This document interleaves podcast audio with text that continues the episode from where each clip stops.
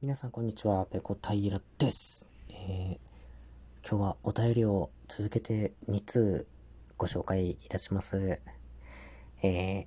2通ともタスクなりさんからいただきました。どうもありがとうございます。ペコさん、僕も小さい時に言われました。相対的に自分を上にする姿勢を感じる人とはあまり関わらないようにしてます。みんな何かしらの悩みがあって不幸な部分もあって今を生きているのが大前提だと思っているので共感でしかないです。本当にいい人は寄り添ってくれる人だなと思ってます。という個人的なお便りでした。失礼しました。えー、というわけで、こちらがですね、第283回より不幸な人を見て自分を慰めるのはやめようっていうお話についてのご感想ですね。これはですね、何を言ったかっていうと、子供の頃に僕が親から受けた、えー、大人になったら、社会に出たら、今より辛いことなんてたくさんあるんだから、えー、今抱えてるそんな問題でくよくよするんじゃないっていうアドバイスについてのお話だったんですよね。で、僕はなんかこの時、えー、まあいろいろなんか悩み事とかがあったんですかね。で、それでなんか弱音とかを吐いたんでしょう。それに対して親がですね、そんな小さいことでくよくよするなと。ね、大人になったらもっと辛いことがたくさんあるんだぞっていう、まあ、励ましのつもりで言ってくれたんだとは思うんですけれども、当時の僕にとっては、それはですね、もう本当絶望でしかなかったと。今目の前のこの問題でいっぱいいっぱいなのに、大人になったらこれより辛いことがもっともっとあるのか。うわ、人生ってもう本当に辛いことしかないんだなって、えー、そういう絶望したっていう話ですね。で、まあこういうふうに、えー、なんですかね、相対的に大変なこと、不幸なこと、えー、の例を出して、だから今自分が置かれている境遇なんて大したことないんだっっていう風な、えー、ままやかしですよね。ま、これが好きじゃないっていう話をしたんですよ。うん。なんかそういう相対的に自分は恵まれてるって思っても、なんかあんまり解決にならないと思うんですよね。今自分の目の前にあることが辛かったり大変だったりしてるわけなので、まあ、そういうふうに、まあ、世界のどこか、えー、で起きているよくわからない人の不幸を持ち出されても、それで別に自分の不幸が解決されるわけではないんですよ。なので、まあ、この類のアドバイスというか、まやかしが好きじゃないと。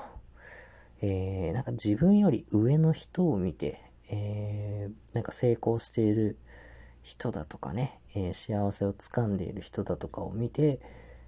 向上心を燃やして、よし、頑張ろうっていう気持ちになるのはすごくいいことだと思うんですが、逆にですね、自分より恵まれてない不幸な境遇にある人を見て、あ、じゃあ自分は相対的に恵まれてるのね、あ、幸せだって思うのって、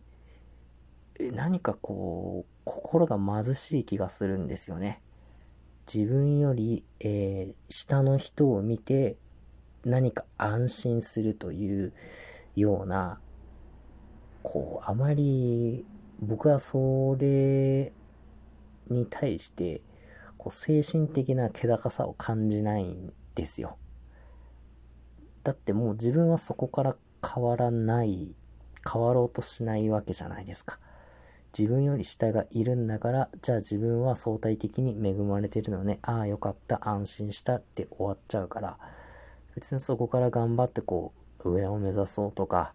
よりいい状態に持っていこうとかっていうモチベーションにつながらないと思うんですよ。なので、こういうふうに自分よりね、不幸な人を見て、えー、自分を慰める。あ、自分は恵まれてるのね、幸せなのね、ああ、よかった、安心したっていうふうに思うのは、あの、予想っていう、まあ、そういうお話をしました。ね。いや、親のアドバイスって時に残酷ですよね。僕は結構、親から受けたアドバイス、うん、どうだろうな、心に響いたっていうよりかは結構突き放される思いをしたことが多かったような気がしますね。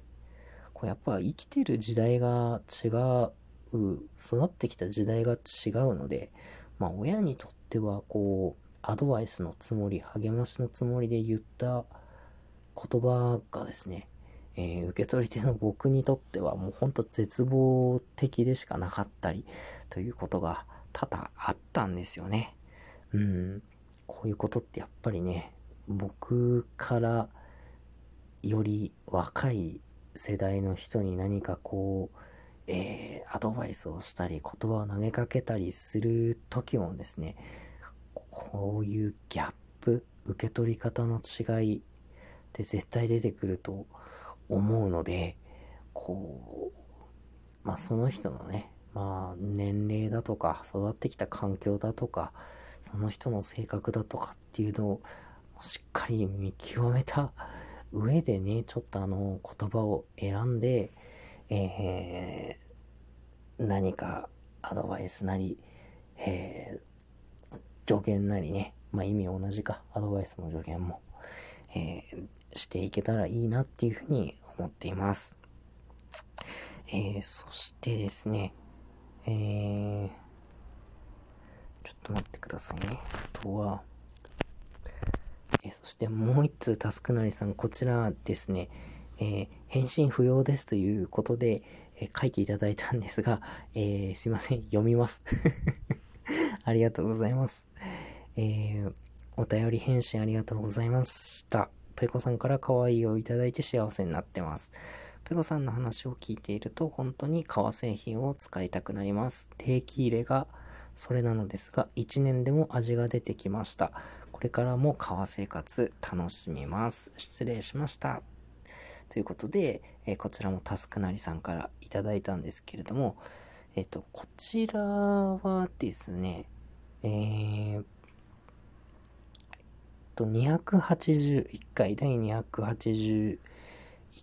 回のブックカバーが完成したぞえー、というところと、あと、それに関連して、えー、タスクなりさんから以前いただいたお便りに対してのコメントの中でですね、えー、僕と革製品についてちょっとお話をさせていただいて、えー、それを受けてですね、タスクなりさんも革製品使いたくなったと。えー、今、えー、1年ぐらい定期入れを、革の定期入れを、え、使っていらっしゃって、えー、それでね、使ってるうちに味が出てきたというわけなんですけれども、えー、そうなんです。僕はつい最近ですけど、えー、革細工、レザークラフトっていうものを始めましてですね、まあ、本当に初心者も初心者で、えー、もう本当道具も揃えたばっかりなんですけれども、えこれまでね、ちっちゃいキーホルダーだとか、あとはブックカバーなんかをですね、材料となる革を買ってきて、えー、それを切って、えー、穴を開けて針を通して糸で縫ってという作業をしてですね、えー、いくつか、え、作品を完成させましたね。で、ブックカバーがですね、ちょっとあの文庫本サイズのものなんですけれども、これがですね、緑色の革を使って出来上がって、えー、あまりの嬉しさに収録を一本撮ってしまったというわけなんですよね。まあ、本当にタスクなりさんも書いていただいてるんですけれども、革製品って使い込む、えー、使い込んでいくにつれ、えー、こう、味が出てきて自分だけのものになっていく感覚があって、僕はそれがすごく好きなんですよね。小さい頃から、えー、野球をやっていて、えー、日々グローブとかスパイクとか、そういう革の道具を手入れしていたので、まあ、昔から結構、あのー、すぐそばにあるものだったんですよね。革の製品って。で、大人になってですね、就職をしてですね、スーツを着るようになると革靴履きますよね。で、革靴も、その野球の道具を手入れしたその延長線上に、こう、あるものでですね、毎週日曜日とかに下駄箱にある、えー、革靴をですね、まとめてこう、ずらっと出してきて、それを音楽を聴きつつ、ビールを飲みつつ、えー、磨くというのはですね、えー、日曜の、えルーティンでした。はい。え今はね、だいぶ革靴を履いたり、え磨いたりする機会減ってしまったんですけど、それでもね、今まで長年履き続けてきた靴をですね、実家からちょっと色々持ってきてですね、あのー、今、履いて手入れをして楽しんでいる、えー、ところです。えー、これからもね、革製品何か作品が出来上がりましたら、Twitter やこのラジオトーク上で、えー、お知らせしていきたいと思いますので、えー、あまり期待せずにお待ちください。よろしくお願いします。えー、タスクなりさん、お便りどうもありがとうございました。またよろしければね、番組へのご感想を送っていただけると大変励みになります。どうもありがとうございました。はい、今日の配信はここまでです。次回やれたらやります。それでは、ペロンペロン。